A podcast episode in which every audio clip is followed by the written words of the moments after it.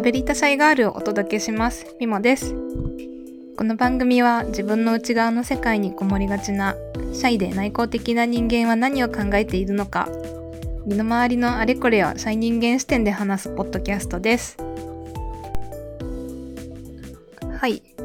先週は第3回目にして早速お休みしてしまってすみませんでした。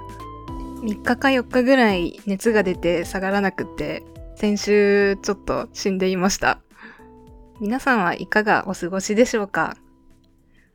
私は先週熱が出たのもあるんですけど、そのまたさらに1週間前ぐらい、突然意識が飛んで倒れたりとかしていました。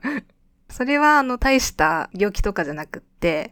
よくある学校の朝礼とかで倒れる人いるじゃないですか。あれみたいな感じで、ちょっと自律神経が、エラーが起こって、ちょっと意識が飛んじゃったみたいです。え今これを収録しているのが、2023年11月22日ということで、これからどんどん寒くなりますので、皆さんもどうかご自愛ください。もし気分が悪くなって倒れそうになった時は、頭を低くして頭を打たないようにっていう風に病院の先生に言われたので、ここでシェアしておきます。皆さんもお気をつけください。はい、ということで、突然ですが皆さんはクラゲになりたいと思ったことはありませんでしょうか？私は日々クラゲになりたいと思いながら生活しているのですが、今日はそんなクラゲについて面白い知識をちょっとシェアしたいと思います。では早速、クラゲのおもろポイント第1話。脳がないです。なんとなくこれは想像つくと思うんですけど、見た目通りクラゲは脳に当たる器官がないらしいです。クラゲにはどうやら散在神経って言われる神経が体中にあって、その神経が刺激されることで反射的に動いてるらしいです。なので頭で考えて、例えば触手動かして、えい、刺しちゃえとか、そういう感じじゃないみたいですね。なんか触手に物が当たったから、ピッて、あ、刺しちゃったみたいな。そんな感じみたいですね。脳がないし、自分で流れに逆らって泳ぐほどの力もないみたいなので、ただ流されるだけで。なんだかクラゲって常にマインドフルネスしてるみたいですよね。なんかそういうところが面白いなと思います。脳がない生き物ってどんな感じで生きてるのか気になりますね。では、クラゲのおもろポイント。第2。脳がないのに寝る。ですね。これは諸説あるみたいなんですけど、クラゲもなんか、寝ようとしてる時に、ツンツンつついたりすると、寝不足になったりするらしいですね。かわいいですよね。ちょっとそんな寝不足になったクラゲも 見てみたいですね。睡眠って脳を休めるために取るものと思ってるんですけど、なんか脳がないのに睡眠を取るっていうのは不思議ですよね。で、ちょっと前にテレビで見たんですけど、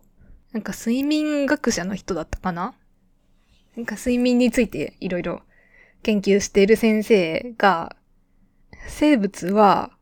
起きてるのがデフォルトじゃなくって、寝てるのがデフォルトだったんじゃないかっていう説を言ってて、なんか衝撃を受けたんですけど、なんかもしかしたらクラゲになってみたら、そういうのが感覚でわかるかもしれないですね。脳がないのに寝るって夢とか見るのかな？まあそういうのも含めてちょっとクラゲになって確かめてみたいですね。はい。では、クラゲのおもろポイント第3。存在が心臓。これがですね、クラゲって心臓になる器官がないらしくって、で、どうやって栄養を体に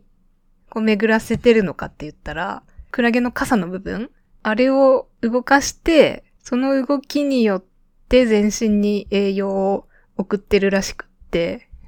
なんでまあ言ったら存在が心臓ですよね。なんか生き物って本当にいろんな形があって面白いなって思いました。あとこれは番外編なんですけど、クラゲの中でベニクラゲっていう種類のものがいて、そのクラゲが不老不死らしいんですよね。寿命が近くなったり、敵に襲われて怪我して死にそうになった時とかに、ポリプっていうクラゲの赤ちゃんの状態に自分で戻るらしいんですよ。で、赤ちゃんの状態になって、また人生やり直しみたいな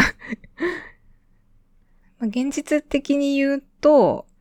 天敵に食べられてしまったりして、ずっと生きてるっていうのはなかなか難しいらしいんですけど、そういう機能的なところで言うと不老不死らしいです。